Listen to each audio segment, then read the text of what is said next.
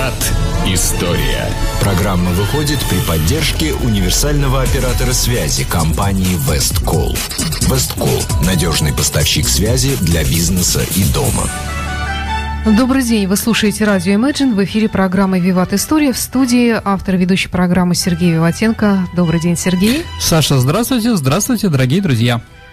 В студии Александра Ромашова за пультом. И сегодня у нас, как всегда, в конце программы историческая викторина, призы для которой предоставлены компанией Westcall и магазином Imagine Club, музыкальным магазином на Жуковского, 20. А тема сегодняшней программы – Первая холодная война России и мира. Интервенция.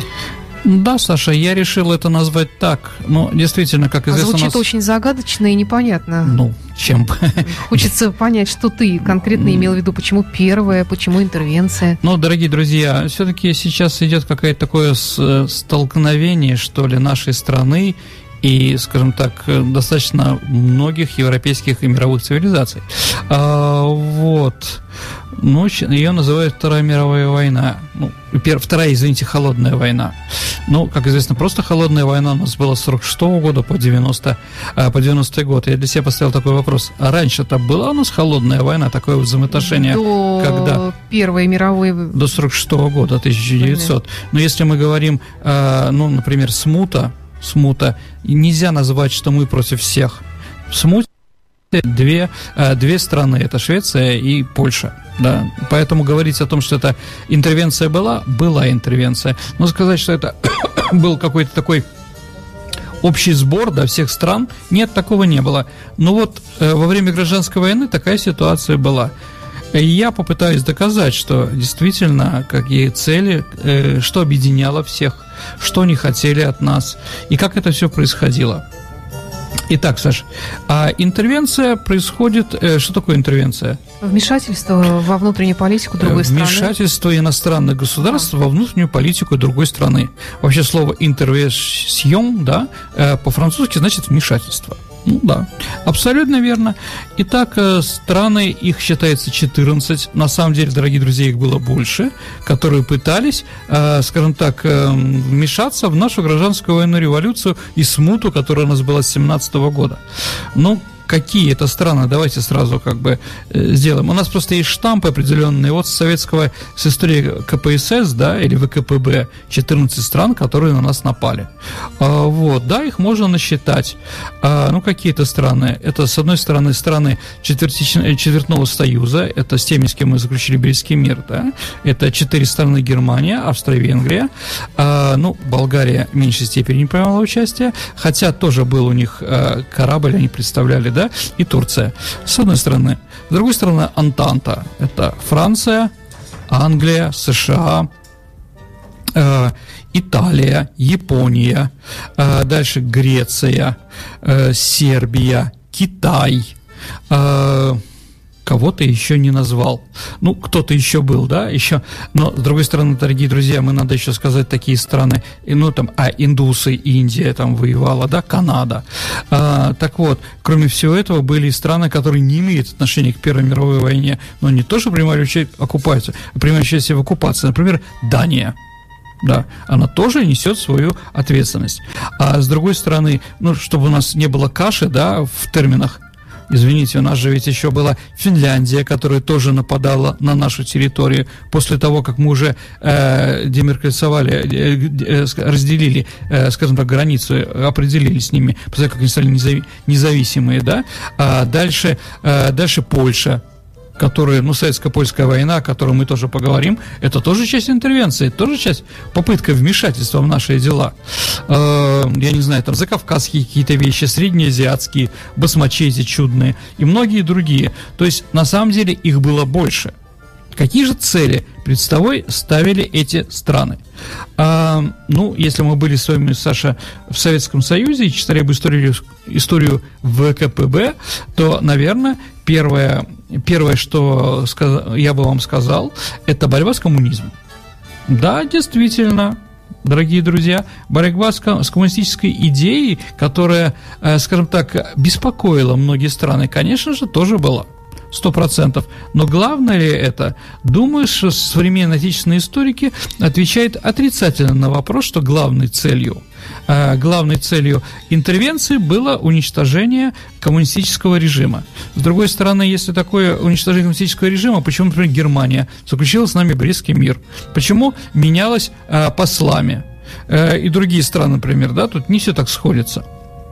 Хорошо. Вторая причина, это причина уже близкая к Антанте, это заставить Россию вернуться в Первую мировую войну. То есть свергнуть эту власть большевистскую красную, да, и заставить Россию снова воевать, снова проливать кровь за непонятные интересы. А, ну, с этим понятно, с этим трудно спорить. А, третье, ну, тоже надо понимать, надо было, э, третья цель – это защитить свои собственные интересы, экономические и собственную собственность, извините за тавтологию, на территории нашей страны.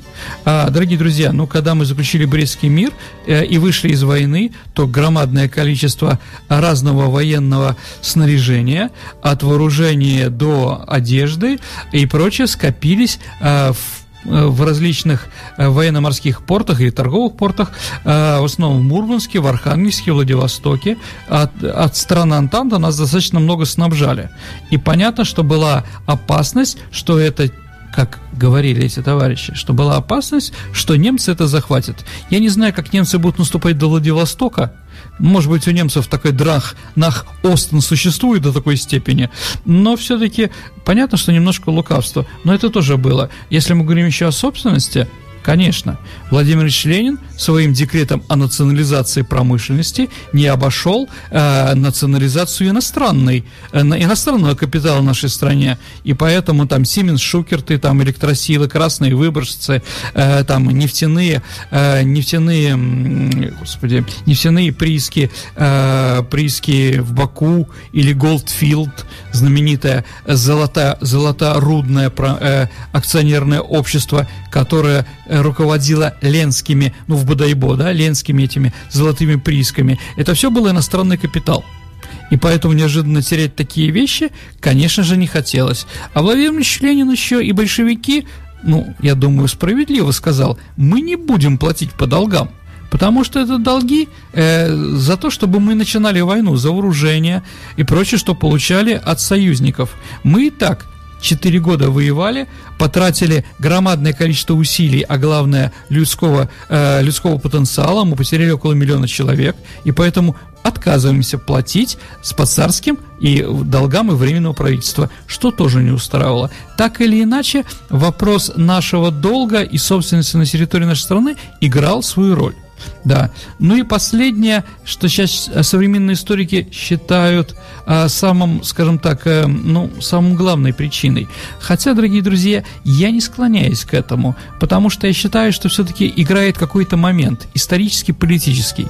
Думаю, что 5 лет назад или 10 лет назад такие бы а, разговоры бы не проходили бы. Хотя, конечно, некоторые историки писали, это что такое? Это том, что попытка развалить Россию и отрезать от нее э, стратегические богатые земли, да, э, и, и уничтожить Россию как государственность. Это тоже существовало у них, и мы сейчас об этом поговорим. Но сейчас просто это муссируется больше, чем всегда. Понятно почему? Итак, когда же у нас началась интервенция? Интер... Э, историки, в принципе, по-разному склоняются к этому, но, в принципе, интервенция началась, если мы говорим, э, когда было уже э, становилось ясно, что мы выходим с Первой мировой войны. И поэтому Англия, Англи, а, Англия и США, потом японцы и французы нанесли превентивные удары и вошли в города. Кстати, вот в Мурманск, например, там большевистский совет был, но он проголосовал разрешить, а, скажем так, войскам, десанту военно-морскому стран Антанты туда вступить. И они вступили, да. Мурманск, Архангельск и Владивосток. Наверное, это первые, э, первые города, которые подверглись какой-то определенной оккупации. С другой стороны, дорогие друзья, надо понимать, что страны страны Центральной Европы, да, с которыми заключили Брестский договор, они прекрасно понимали, что мы воевать не можем, не в состоянии, даже заключив с нами договор, они все равно э, оккупировали определенное количество территорий. Какую именно, да? Ну, в, восточную Восточную Белоруссию, э, дальше, э, дальше до Ростова-на-Дону Украину, Крым, ну, вот территорию, да, вот как бы, да, Украины, Восточной Украины и Ростов, Ростов-Дон, да, э, Крым, за Кавказ, за Кавказе оккупировали турки, то есть, ну, со всех сторон, в общем-то, тоже они пришли и начали ставить там свои режимы. Ну, наверное, самая известная э, нам история кино и немцы, как говорится, Саша, того времени, и про интервенты, это, конечно, Дни Турбиных или Белая гвардия Булгакова. То, что происходило на Украине, помните, да? Немцы, Скоропа, Скоропадский, э, известный человек и прочее, прочее. Э, ну, что сейчас на Украине об этом говорит, я не знаю. Но, в принципе, я все-таки расскажу, э, что там, да, э, что там происходило и как это происходило. Поэтому говорить о том, что интервенты не влияли на политику этой, этого государства, которое тогда появилось, я бы не стал. Итак, конечно, оккупантам нужны были надежные союзники, да, чтобы а, обеспечить сохранение существующего положения вещей. А какого? Обеспечения господства Германии и Австро-Венгрии на Саша оккупированной территории, чтобы вывозить с нее все необходимое для потребностей большой войны. А есть, извините, да, проблемы с сельским хозяйством были очень сильные от странных стран. Украина это житница. Ну и начали оттуда вывозить большое количество продуктов. Дальше. Э, прекрасные сталелитейные заводы, там, да, руда, уголь. Все это нужно было оккупантам, и они это вывозили но им нужно было какую-то легитимность показать, что это все законным. И поэтому они организовали, именно они организовали, э, скажем так, власть э, в апреле 18 года посадили, э, э, посадили назначили руководителем Украины Гетмана Скоропадского. Вот эта вот ситуация как раз описана э, в, Белой, в Белой гвардии. Э, дорогие друзья, чтобы просто было понятно, как это происходило, я сейчас вам процитирую, э, процитирую, скажем так, воспоминания человека, который существовал тогда, который жил тогда в Киеве, все это видел, и один из руководителей, э, скажем так, правительства Скоропадского. А, вот как он говорил, как выборы Гетмана произошли. Значит, к одному из русских офицеров вечером приехал бывший член Государственной Думы Гижицкий Саша. Вы вынул из кармана 5000 рублей и заявил «Наберите 30 человек для дела». Пока э, пусть только ежедневно является назначенное мое место. Опоздавших исключайте. Платите каждому по 15 рублей в день и выдавайте 100 рублей одновременно. Желающих, как пишет источник волшеб, сколько угодно. Отбоя не было. Я с ними строго. Чуть опоздал, кандидатов заменю, рассказывал мне сам этот антрепренер, к которому э, пришел Гужицкий. Через несколько дней им объявили, что их привезут в цирк киевский, где они по данному знаку должны кричать «Гетмана нам треба, Гетмана!» Ну вот, и им сказали, если кто будет возражать, спускайте с лестницы, не считаясь ни с чином, ни со званием. И как пишет вот источник, да, все было исполнено в точности, кричали честно. Вот так вот появился, да, союзник у Германии и Австро-Венгрии э, в 1918 году, да, Гетман Скоропадский. Э, ну, понятно, еще раз, дорогие друзья, если уж мы останавливаемся на этом, давайте как бы тоже э, закончим. Когда было уже понятно, э, вот за, за это лето 18 года вроде власть должна была укрепиться Гетмана, все там было хорошо и прочее, но на самом деле э, вс, вся вот эта вот комарилия, эта передка, как помните, говорил Турбин, да, которая происходила в Киеве, э, она не имела никаких корней. Корни были только немецкие штыки, которые их поддерживали. И такое доказательство интересное. 31 э, октября 18 года э, газета «Голос Киева» опубликовал приказ генерала Деникина о принятии на себя общего командования всеми вооруженными силами на юге России. Ну, прекрасно, новость о соси- из соседней страны, как говорится, да, и прочее. Но с этой газетой э, бывший полковник генерального штаба Барцевич, э, значит, э, прочитав ее, он бросился к себе на квартиру, надел форму и явился к, украинскому военному министру. И, размахивая э, газетой, Барцевич потребовал немедленно признать генерала Деникина. А вот что дальше происходило, дорогие друзья. Министр так растерялся, что начал уверять, что он всегда был верным присяге русским офицерам, что, конечно, что, конечно, и точно, да, тогда Барцевич предложил ему чтобы сообщить об этом всем офицерским дружинам и разрешить вывести по Киеву русские национальные флаги. Это немедленно было исполнено, да? Приказ привез, привел в городе ошеломляющее впечатление. Всюду появлялись а, русские довольные лица, и правительство растерялось. Только на следующий день все поняли, что это решение одного человека – вот пришел и буквально раскачал всю политическую жизнь в Киеве при интервентах так или иначе. Но э, все было здорово но, э, при этих интервентах, но случилась ситуация, немцы проиграли Первую мировую войну, и ситуация, конечно, изменилась, и появляются новые интервенты. Но между ними, Саш, между э, Германией Австро-Венгрией, с другой стороны, Сантандой, у нас были еще 17 мая 1918 года происходил мятеж чехословаков. Ну, помните, Саша? Такая история. Вообще, Саша, как чехословаки появились в Сибири? Это что, их национальное место, да? Ядро их национальности? Хороший вопрос. А, Саш, а если вы помните книжку Ярослава Гашика «Похождение Бравла Салашвейка», там очень четко описано, как чехи и словаки а, хотели воевать за немецкие интересы против России и вообще в Европе, да, во время Первой мировой войны. Потому, поэтому чехи и словацкие части, они иногда с развернутыми знаменами под оркестр просто шли сдаваться русским. А, вот.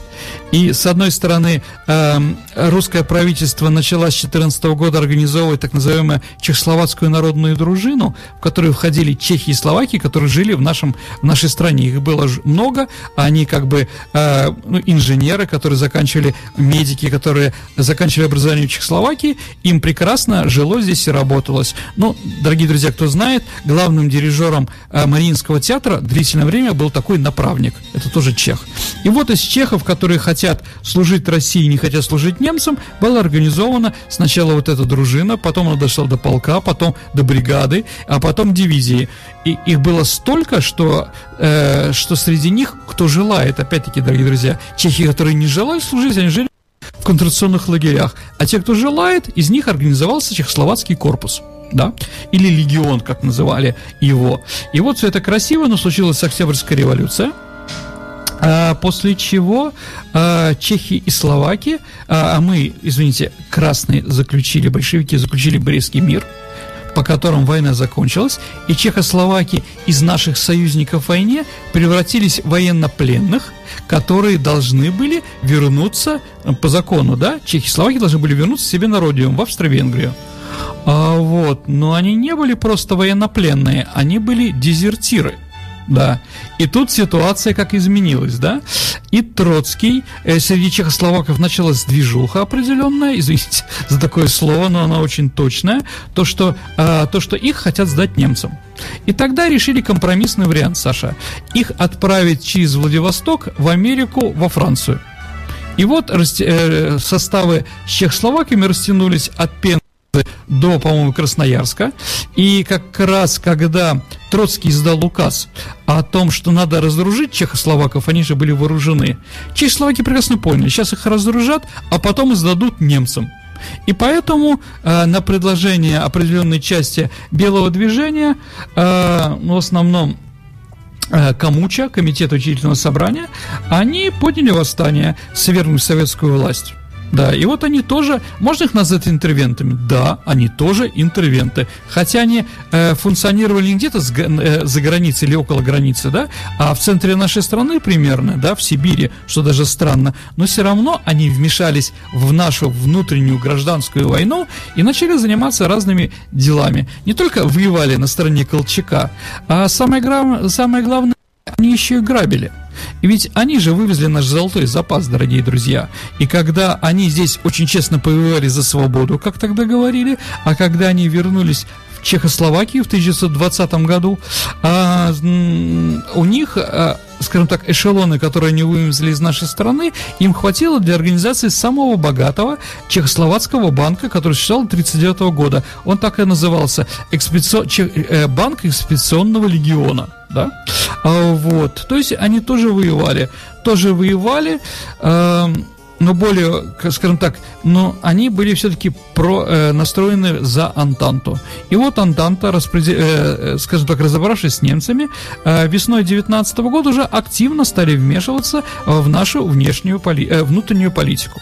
Э, дорогие друзья, чтобы понять, э, для чего же все-таки Антанта к нам пришла, все эти, э, все эти э, воинские подразделения, э, я просто приведу примеры. На Парижской мирной конференции 1919 года а, кроме того, что говорили, кто что получит и что, как мы накажем Германию, да, а, вот премьер-министр Франции Жорж Клемансо призвал окружить Россию железным занавесом. Вообще, дорогие друзья, слово «железный занавес» появляется впервые во фразе Жоржа Клемансо.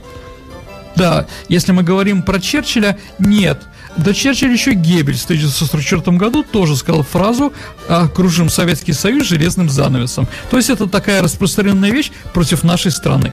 А, а, так вот, а генералиссимус, э, главнокомандующий Западным фронтом Фердинанд Фош, э, тоже заявил на конференции, что если Первая мировая война не закончится, э, не закончилась разгромом Советской России, то войну должны считать мы проигранной.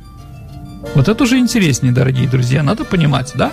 А, когда в Версале уже начали подписывать договор, да, а переговоры шли э, в отеле Трианон это Криньон, извините, Криньон, на площади Согласия, там вот, где начинаются Елисейские поля. А, так вот, эм, президент Вильсон приехал, американская делегация приехала, а до него еще прибыл такой полковник Хаус.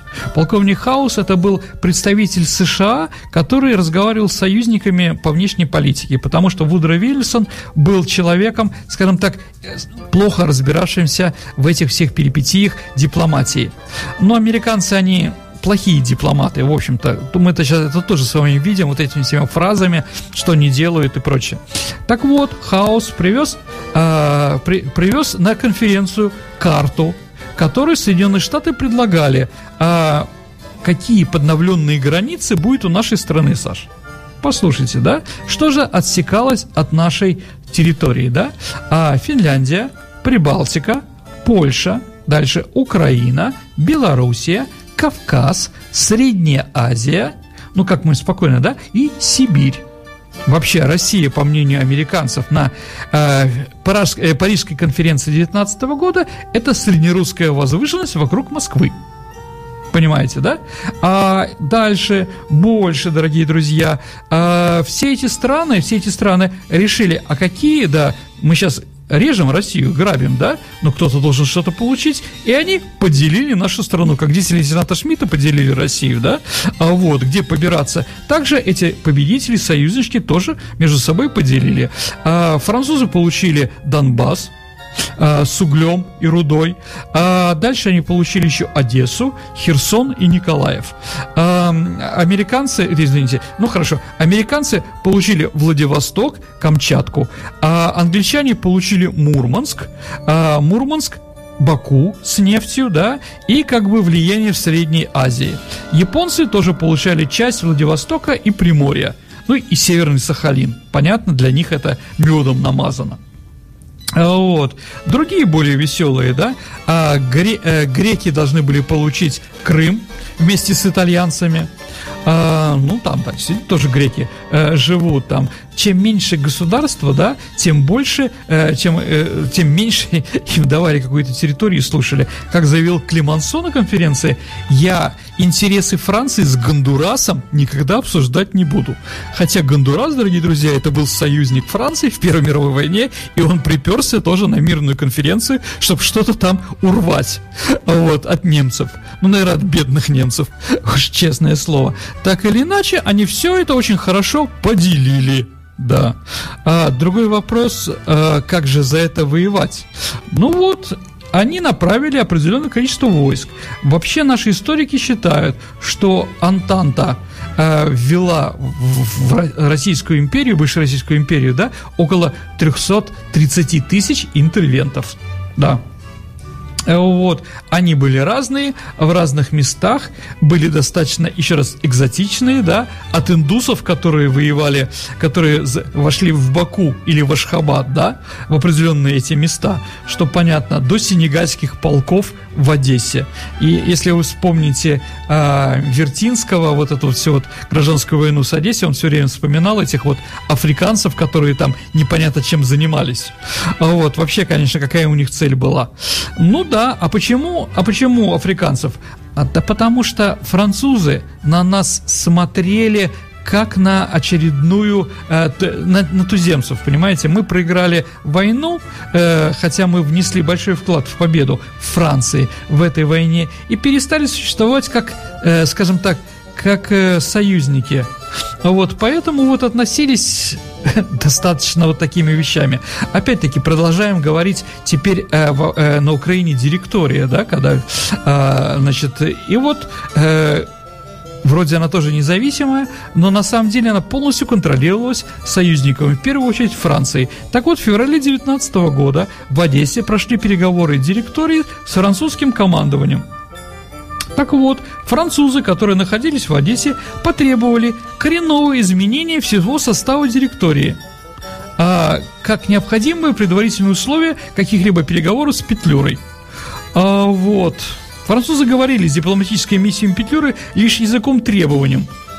А, вот который, в принципе, Петлюра, конечно, хотел быть хозяином Украины, но Франция ему не дала – она требовала, да, она требовала полный контроль над всем, над всей Украиной, над всей территорией, и не только контроль над всем, но и главное над ресурсами. Вообще Деникин, Деникин, глядя на это, вот мы еще у нас будет передача про него, э, Антон Иванович, он просто взрывался. Он как бы видел вот это, эти вот самодовольные рожи, которые были вот э, люди, э, скажем так, которые были у него в штабе от Франции, от Англии, смотрящие их так можно назвать, да? Он один раз закричал: "Не смейте с нами разговаривать как с туземцами". Хм, я думаю, французы удивились. А кто вы вообще такие? А, а, в принципе. А вот, да, грабили, убивали. А, убивали, ну, а, по подсчетам, а, по подсчетам скажем так, наших историков, да, от рук интервентов погибло около 50 тысяч человек. В принципе, это тоже достаточно большая цифра, да. А, и это только 50 тысяч, которые погибли в концентрационных лагерях. Ну вот, концентрационные лагеря придумали, дорогие друзья, не немцы, как кто-то считает, а англичане во время англобурской войны в первые концентрационные лагеря сделали, да, где, чтобы не было партизанского движения и прочее, и буры там умирали в большом количестве. Потом они переняли это все и сделали в районе, а, в районе Архангельска тоже, да, и люди там в большом количестве умирали. Вот, так что, кстати, да, газовые камеры впервые в Европе тоже применили не немцы, а, дорогие друзья, в девятом форте литовцы. Да, у них это было вид смертной казни. Ну вот, вот такая вот интересная палитра, да? А, вообще, вообще, с одной стороны, они пришли, начали грабить, начали требовать что-то, но принимать участие в боевых действиях этого практически не было. Ну вот на территории. Э, если мы говорим про интервенцию, то они контролировали в основном только большие города. Ну, имеется в виду порты, куда они приехали. Одессу, Херсон, Николаев. А дальше, э, даже Одессу они не все контролировали, половина Петлюра контролировал, там даже граница такая была э, посередине Одессы, Одессы, куда иностранцам нельзя было входить, да. Кстати, вот Мишка Япончик, да, известный вор, э, он был один из руководителей сопротивления иностранцам, он был красным в то время, но и грабил англичан, французов, да, он считал это как бы тоже пролетарской борьбой против интервентов. Ну, у них, конечно, были другие цели, понимаете, дорогие друзья. Вот, так или иначе. Э, англичане тоже не могли Почему? Да красные мешали. Вообще, если мы говорим про все эти, э, про все эти э, армейские подразделения Антанты, то, наверное, скажем честно, э, воевать против красных, да, они избива, э, избегали прямых боевых столкновений с регулярной Красной Армией. Почему? Ну, потому что, извините, могут очень сильно получить. А после войны ни англичане, ни французы воевать тоже не хотели. Они накушались Первой мировой. Столько, да. А еще за какие-то интересы, ну и, конечно, пропаганда. там Жанна Лябурб, Инесса Арманд, и другие там женщины, революционерки, интернационалисты там, да, они занимались пропагандой и, конечно, скажем так, доводили доводили, э, скажем так, французов, французских солдат до нежелания воевать. Поэтому там и были восстания и прочее. Еще, Саша, я такую скажу историю дивную. А, в Одессе против интервентов была еще одна, ну вот Мишка Япончик, да, тоже деятель борьбы с интервентами, да, понятно. А здесь была другая, была специальная организация, которая, э, цель ее была заражение сифилисом иностранных офицеров. То есть они, э, скажем так, искали, извините, проституток, ну, красные, да, специальная организация такая патриотическая, из проституток, у которых было разные венерические болезни, болезни. А, понятно, что они уже были в пуфах разных там, были не нужны, да, скупали их и бесплатно предлагали, вот, да. Ну, так вот, тоже интересная борьба. Так или иначе, так или иначе, да, что-то вывести они могли, но закрепиться там нет. Определенно. Да, если мы говорим о серьезных боевых действиях, то это, конечно, Дальний Восток. И это, в первую очередь, японцы. Японцы, ну, как э, нормальные оккупанты, хозяева, при том, они, извините, да, мы для них другая раса, да, здесь было очень жестоко поступали. Э, помните, Сергея Лазо сожгли там, да, в топке, но кроме этого они убивали в большом количестве, пленных не брали, но против них тоже. Э, все японское население э, Николаевска на Амуре было уничтожено. Там, в общем, борьба была жестокая с партизанами, но тоже, надо сказать, интересно, как только мы уничтожили все японское население, ну, понятно, что оно было не очень большое, но неважно, да, после этого японцы заявили в связи с этой вот кровавой бойней, знаете, как сейчас любят говорить разные журналисты про русские кровавые самолеты, которые уничтожают бедное сирийское население, а вот, э, ну, еще раз, оно, может быть, и уничтожает определенное количество, но не в таком, да, но мы ничем не лучше, не хуже других людей, которые оперируют сейчас в Ираке и в Сирии. А, так вот, они сказали, из-за этой ужасной, да, вещи цивилизованного шока, геноцида японцев, мы оккупируем, присоединяем к себе Северный Сахалин. Ну, так вот, да. А Северный Сахалин, Саша, это не только нефхи, а, но это еще и нефть это тоже серьезно, да, как раз ОХА, это нефтяное, нефтяное, скажем так, месторождение, которое в то время японцы уже пытались разрабатывать так или иначе. А где еще были крупные столкновения между интервентами и красными? Это, конечно, Балтийское море. Балтийское море развернулась действительно, действительно настоящая война – а британская э, эскадра, понятно, у нее была цель уничтожить Красный Балтийский флот. А, на Черном море флот был уничтожен, потому что немцы хотели его захватить, и на российский мы его потопили самостоятельно. На Балтике такое не удалось. И вот уже после войны, дорогие друзья, в конце 18 года а, британцы захватили, взяли на абордаж два новейших эсминца типа «Навик», да, Автроил и «Спартак». А, дальше они дважды нападали на главную базу Балтийского флота на Кронштадт. В результате э, был потоплен крейсер Олег, Олег да? Э, торпедирован линкор Андрей Первозванный и э, плавбаза подводных лодок «Память Азова». В то же время англичане потеряли три торпедных катера, как минимум, да, а наша подводная лодка «Пантера» потопила британский эскадреносец «Витория», притом он был новейший.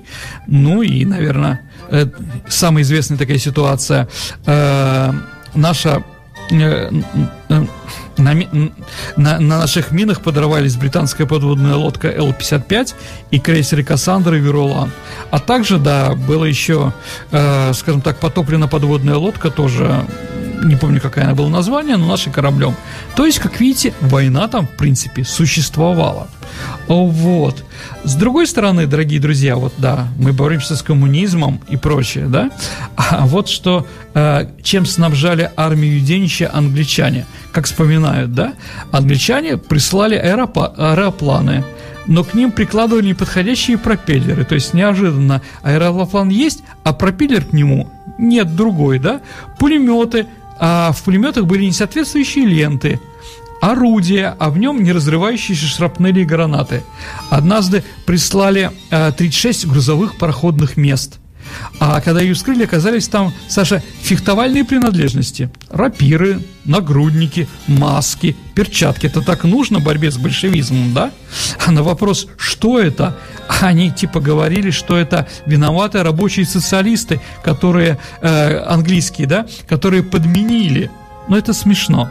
То есть, еще раз, дорогие друзья, что бы они там ни говорили о помощи э, русским э, белому движению, но белое движение было национальное и требовало возврата к, к, российским, э, к российским границам 1914 года что англичанам совершенно не интересовало, да, поэтому они вот занимались и такими вещами. Но говорить о том, что там не было ничего, нет, конечно, там были, сто процентов. Английский танк и сейчас стоит э, в этом самом, господи, в Архангельске. Английский танк подбитый, ну, захваченный нами, да, стоит, э, стоит в Харькове, хотя я не знаю, может быть, это как и там как памятник Ленину тоже уничтожен, все-таки он это к красному, да, к красному относится эта победа. Кстати, хорошая идея, надо узнать своих друзей в Харькове, стоит это что, танк большой Билли, Вилли или не стоит. Вот аэропланы, да, помогали, конечно, у русских, то есть у красных не было танков, сто процентов не было. А, вот, авиации тоже, наверное, э, англичане происход... Э, и французы э, и белые, скажем так, у них было превосходство в воздухе, в воздухе, но говорить о том, что это сильно так вот вмешивалось, нет. Нет. А, итак, эм, принципе, в принципе, Красная Армия, партизаны, интернационалистские и разные коминтерновские дела, которые заставляли союзников все меньше и меньше воевать на нашей территории, заставило союзников уйти во своясь. А, вот. А, где-то больше, где-то меньше до 21 года. Вообще последние оккупанты ушли с нашей территории, Саша, в 1925 году это японцы с северного Сахалина. Но, честное слово, они ушли не потому, что Красная Армия их оттуда выбила, у нас флота не было, практически нет, а потому что американцы поставили ультиматум, чтобы ушли, потому что они не хотели усиливания Японии в Тихоокеанском регионе. Вот эта борьба между США и Японией закончилась, как известно, Перл-Харбором. Вот. И последняя территория, да, дорогие товарищи, папам, как говорится, да, этого в учебниках наших нет, но как бы послушайте. В 25 году Соединенные Штаты Америки вынуждены были оставить остров Врангеля с его белыми медведями. Да. Поэтому, да, кроме белых медведей, белых больше к 25 году у нас не осталось. Да, интервентов тоже. То есть интервенты, да, они разрушили, разграбили, уничтожили в большом количестве, но главная цель уничтожения советской власти и уничтожения единой России, Российской империи такой, да, а, многонациональной, они, конечно, не добились. Что-то добились там по краям, но не более того. И так-то, да, все-таки, наверное, в войне между красными интервентами победила Красная Армия. Ну, вот такой рассказ. Я думаю, что мы, может, еще поговорим на эту тему а, в будущем, да? Ну, наверное, да, давайте перейдем к вопросам или...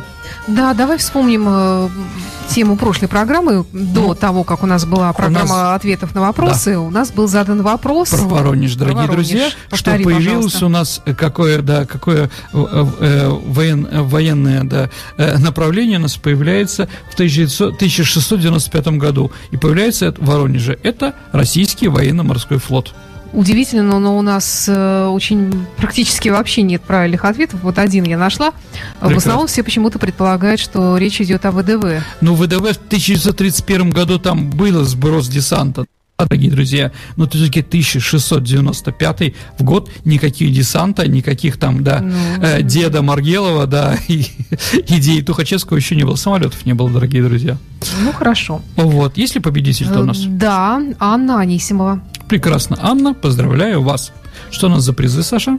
А, призы предоставлены компанией Westcool. Это красивая стильная футболка. Угу. И виниловая пластинка от магазина Imagine Club на Жуковского 20. Итак, дорогие друзья, в, вопрос такой. В 1968 году а, по, фи, а, по драматическому произведению Льва Славина был поставлен художественный фильм, который имеет прямое отношение к сегодняшней нашей передаче. Скажите, пожалуйста, кто был режиссером, который поставил этот фильм?